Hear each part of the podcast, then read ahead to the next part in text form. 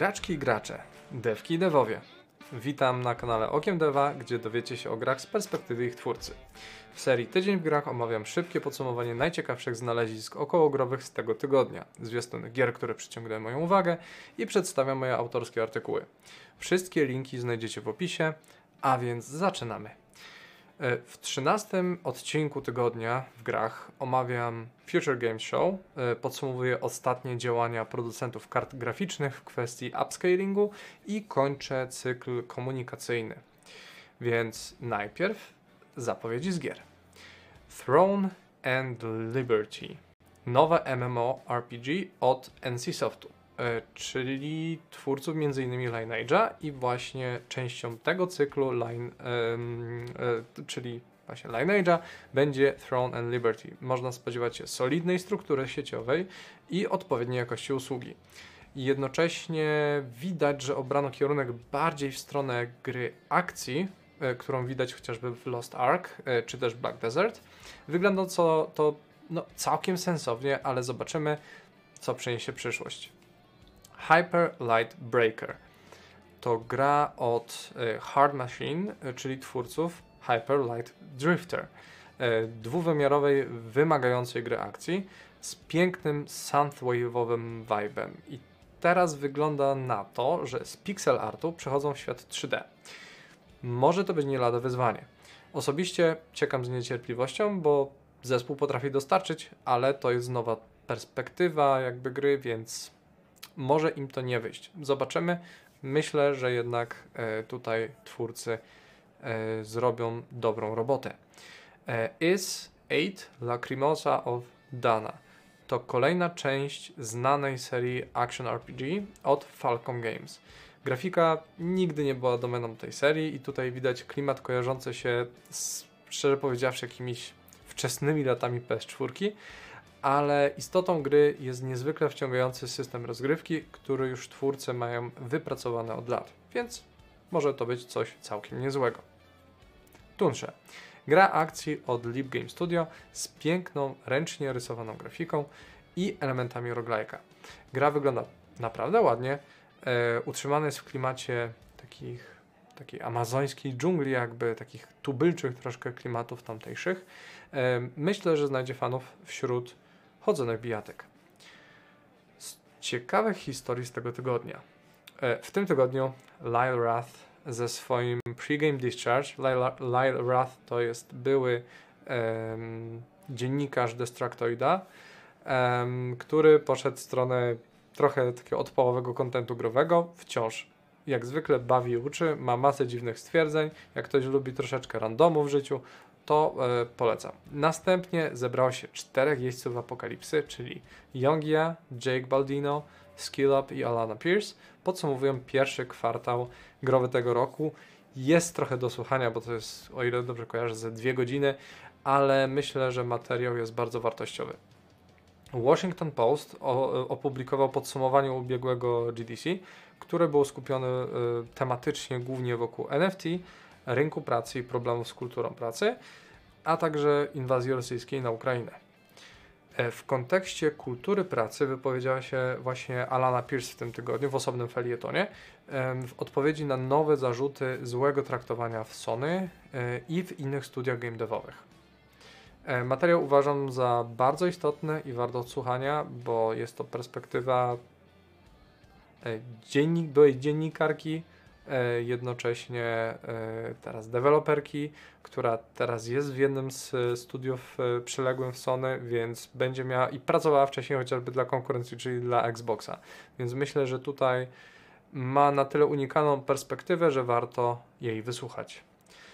Poza tym, jak zwykle, Bell Alarm News robi robotę i opisuje problemy produkcyjne nowej części Fable. E, w innym materiale też e, opowiada o tym, jak skandale w kontekście traktowania pracowników odbyły, odbiły się na grach Activision Blizzard pod kątem esportowym, e, jak utracili zainteresowanie ligami oraz stracili większość sponsorów. Także też są naprawdę solidne materiały. Okopy tworzenia gier. Tutaj znalazło się sporo ciekawych zawartości. Mark Dara znów wjeżdża z wiedzą tajemną game devu. E, opowiadając w jaki sposób prezentować dane klientowi, by zaangażować go w proces tworzenia i czy warto być zawsze i wszędzie transparentnym. Zdecydowanie warto obejrzeć, będąc szefem lub y, liderem w zespole. Na Game Developer Ruth Cassidy opisuje etyczny design nieetycznych światów.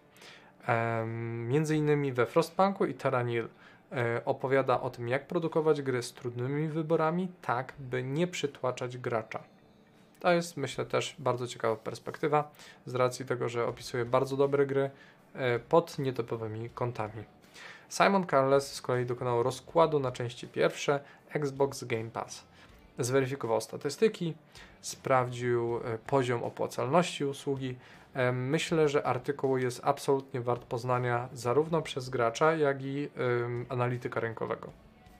Z kolei AI and Games wzięło e, na warsztat grę Townscaper, w której radośnie budujemy sobie miasteczka za pomocą reguł proceduralnej generacji świata.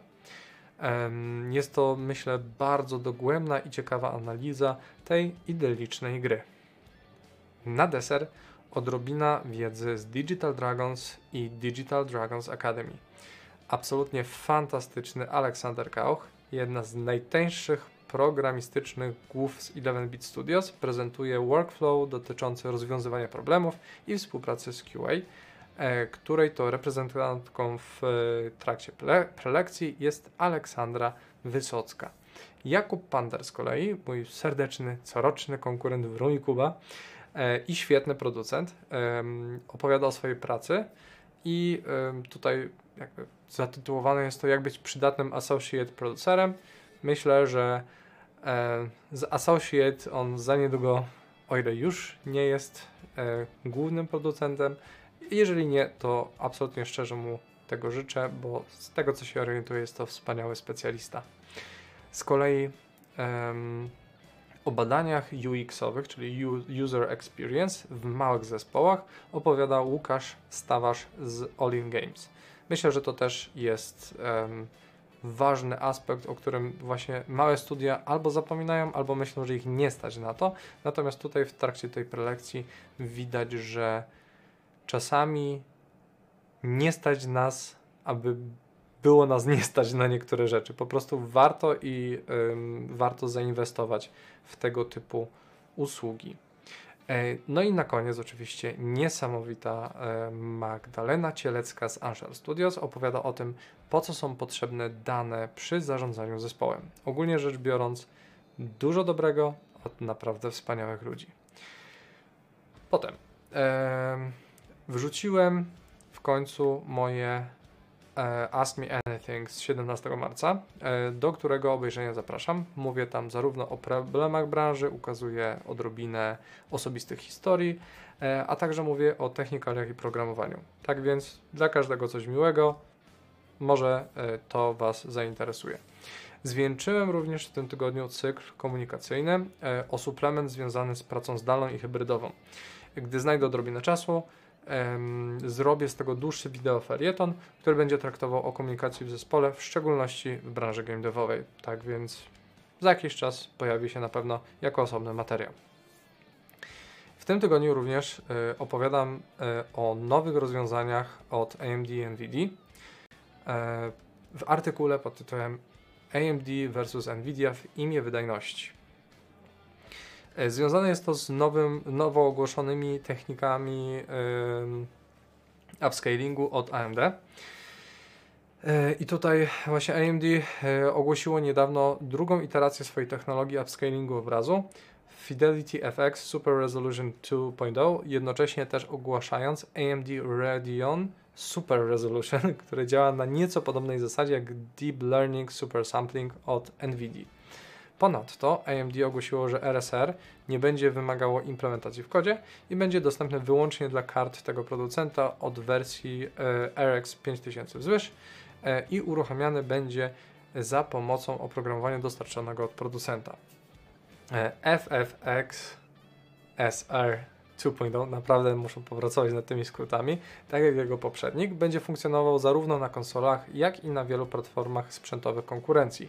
Nvidia, serie GTX i RTX e, od dziesiątki w górę czyli tam 1080, 1060 i, i, i te pozostałe.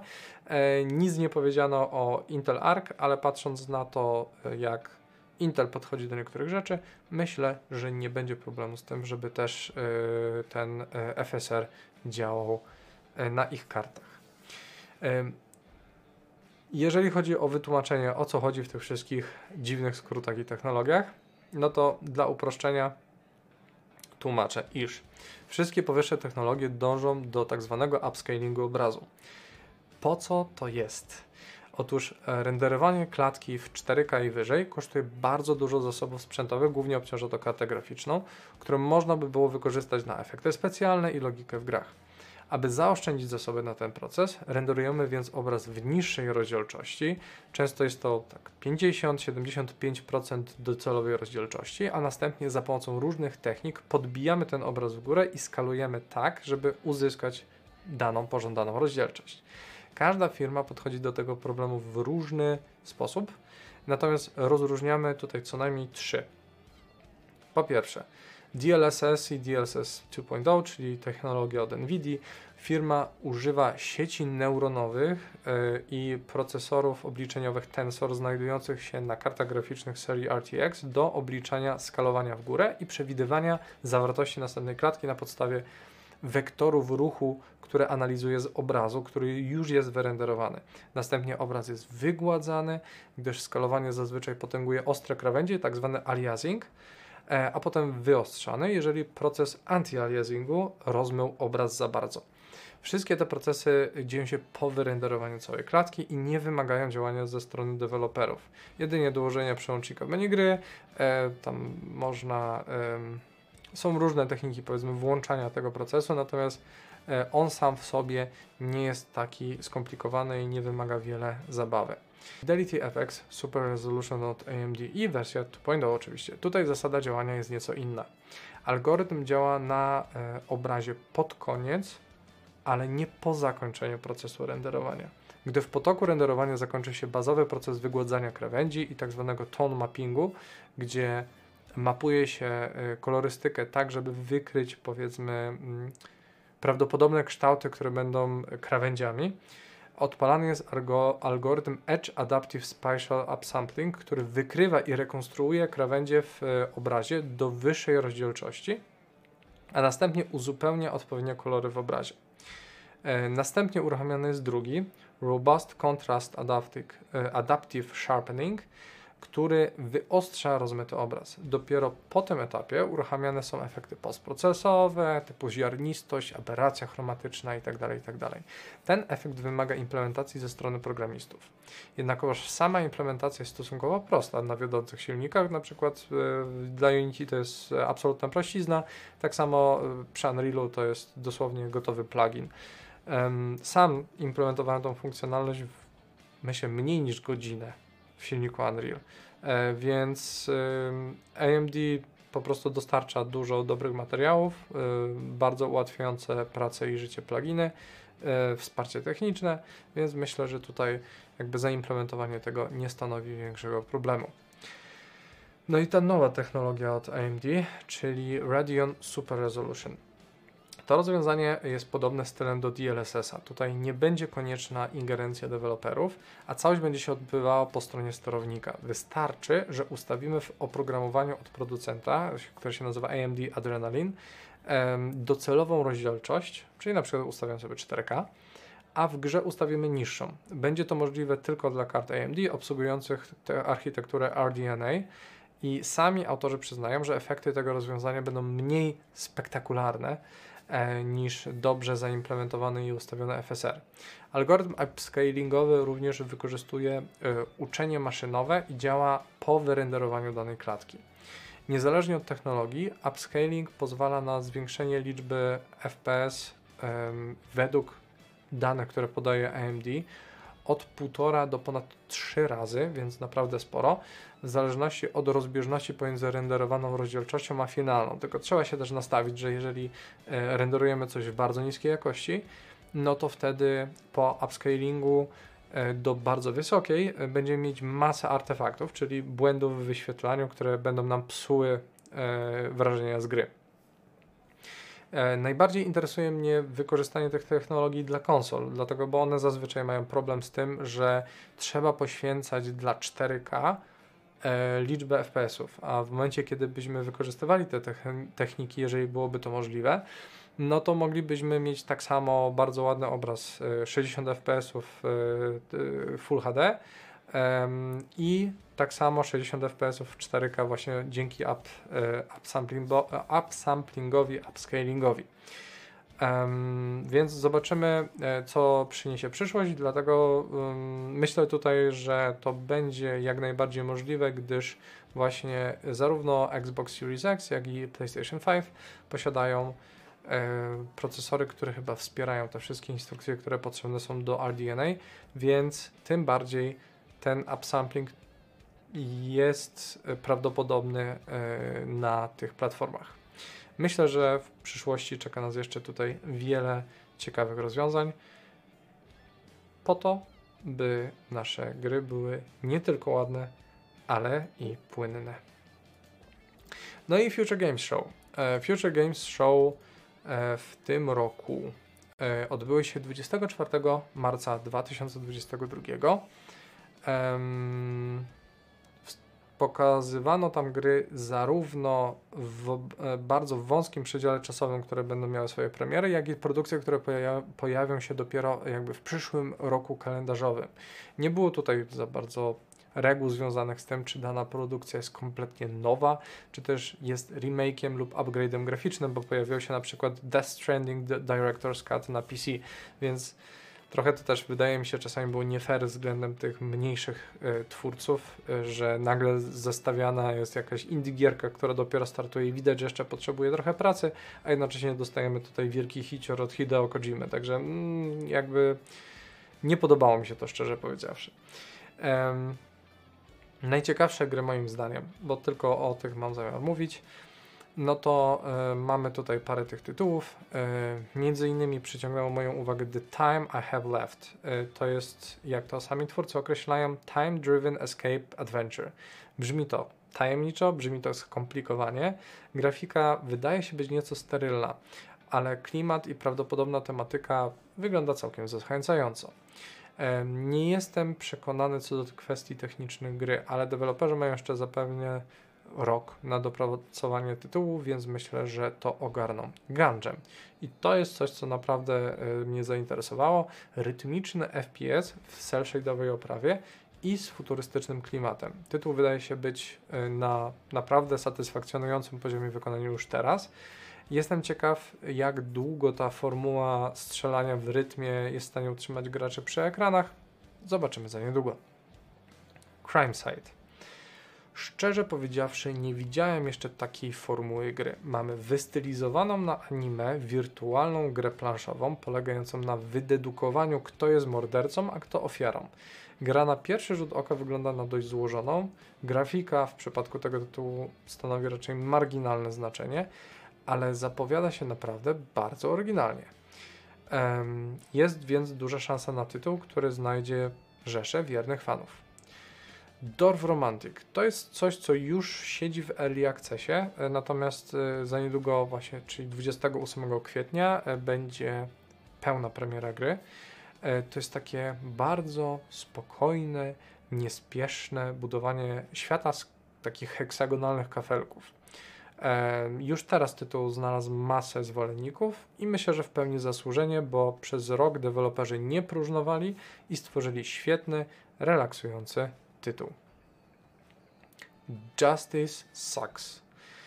Ta gra nie wygląda zbyt dobrze, naprawdę. Animacje są koślawe, ale wyobraźcie sobie. Kierujecie zbuntowanym, autonomicznym odkurzaczem, który morduje ludzi, grając w tle muzykę parodiującą lata 90. No takie mieszanki nie widzi się na co dzień. Ja jestem kupiony, mordercza rumba naprawdę rządzi. Songs of Conquest. Pixel art, turowa strategia z mocnym naciskiem na fabułę i klimat nieco nawiązujący do Heroes of Might and Magic. Coś mi się wydaje, że fani tego ostatniego nie przejdą obojętnie obok tej gry. Early Access startuje 10 maja, więc będzie okazja dość szybko przekonać się, jakie struny w sercach graczy zostaną poruszone przez ten trzon gry. The Outbound Ghost. Jeżeli podobał Wam się klimat i rozwiązania gameplayowe Paper Mario, to ta gra zdecydowanie będzie dla Was. Oby tylko tytuł nie był bezczelną kopią e, rysowanego hydraulika i prezentował własne oryginalne pomysły. Forever Skies. To jest mój absolutny um, ulubieniec i faworyt e, tegoż e, Future Game Show.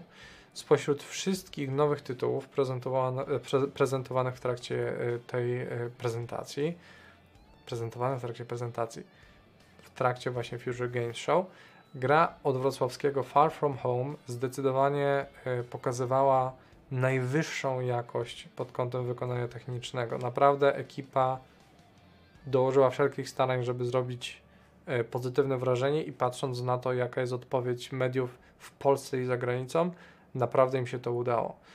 Do gry już przyległo określenie Subnautica w przestworzach, stąd wiadomo, że fani FPP Survivalu z rozbudową bazy będą zachwyceni. Ja też mam taką nadzieję i absolutnie życzę im wszystkiego naj, aby udało im się zrealizować ich cele. Immortality. Sam Barlow przyzwyczaił nas swoimi poprzednimi produkcjami, czyli Her Story i Telling Lies, jak można prowadzić fabułę i budować napięcie przez taśmy z nagrań, gdzie jesteśmy tylko pozornie biernym obserwatorem. Niby to tylko rozbudowanie formuły znanej z poprzednich gier, jednak w niej jest coś na tyle pociągającego, co sprawia, że grono fanów Barlowa tylko się poszerzy. Sealed. Tytuł wydaje się być podwodną grą eksploracyjną ala Metroidvania z e, ręcznie malowaną grafiką skupioną głównie na odcieniach szarości. No, gra wygląda naprawdę intrygująco, wjedzie niebawem na PC, zobaczymy, e, czy będzie warta naszej uwagi. Następnie Vampire the Masquerade Swansong. Nadal nie wiem, jak twórcy godzą grę narracyjną opartą na dialogach z pełnoprawnym RPG, ale jestem zaintrygowany, żeby nie powiedzieć kupiony e, tym całym pomysłem. E, ponadto gra wygląda naprawdę dobrze, a uniwersum Vampire the Masquerade jest samo w sobie niezwykle interesujące. E, na ile będzie to udany pomysł, dowiemy się 19 maja tego roku. Lego Brick Tales. Gra łamigłówkowa, w której problemy rozwiązujemy budując konstrukcje z klocków Lego. Nie wiem, czego wam więcej trzeba. E, moje wewnętrzne dziecko tupie nóżkami z radości. Liczę tylko na odpowiedni poziom wyzwań, by i młodszy, i starszy gracz mógł czerpać e, przyjemność z całej tej rozgrywki. Show generalnie obfitował w wiele ciekawych tytułów. Masa z nich jednak wydaje się taka mocno niedopieczona albo była zapowiadana wcześniej i albo jest mocno powtarzalna, to też. Wciąż powyższe perełki, które opisywałem, pokazują, że 2022 rok i początek następnego nie będzie stał wyłącznie bardzo głośnymi AAA-ami, ale pojawi się też parę czarnych koni w stawce.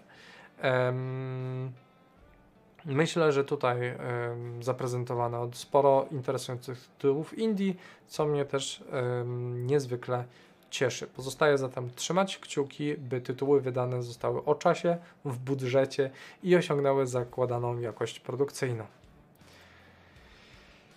I cóż, to wszystko w tym tygodniu w grach. Zachęcam do odwiedzenia moich mediów społecznościowych. Praktycznie na każdej platformie znajdziecie mnie pod nazwą Okiem Deva. Jeżeli nurtują Was tematy związane z grami i ich tworzeniem z punktu widzenia twórcy, dajcie znać w komentarzach. Jeżeli możecie, sypnijcie lajkiem, subskrybujcie Wasze ulubione platformy. Na każdej zamieszczam linki, materiały, więc e, myślę, że znajdziecie coś dla siebie. E, jeżeli możecie, udostępniajcie materiał dalej. E, jeżeli chcecie usłyszeć określone treści, może fascynuje Was jakiś określony temat, e, dajcie znać. E, jestem tutaj też po to, żeby przybliżać Wam troszeczkę gry od strony tej produkcyjnej, więc jeżeli zastanawia Was coś konkretnego, po prostu odezwijcie się. Pozostaje mi życzyć więc samych wspaniałych mediów do czytania w tym tygodniu, słuchania, oglądania, a przede wszystkim grania. Zapraszam więc Was do spojrzenia na gry okiem Deva.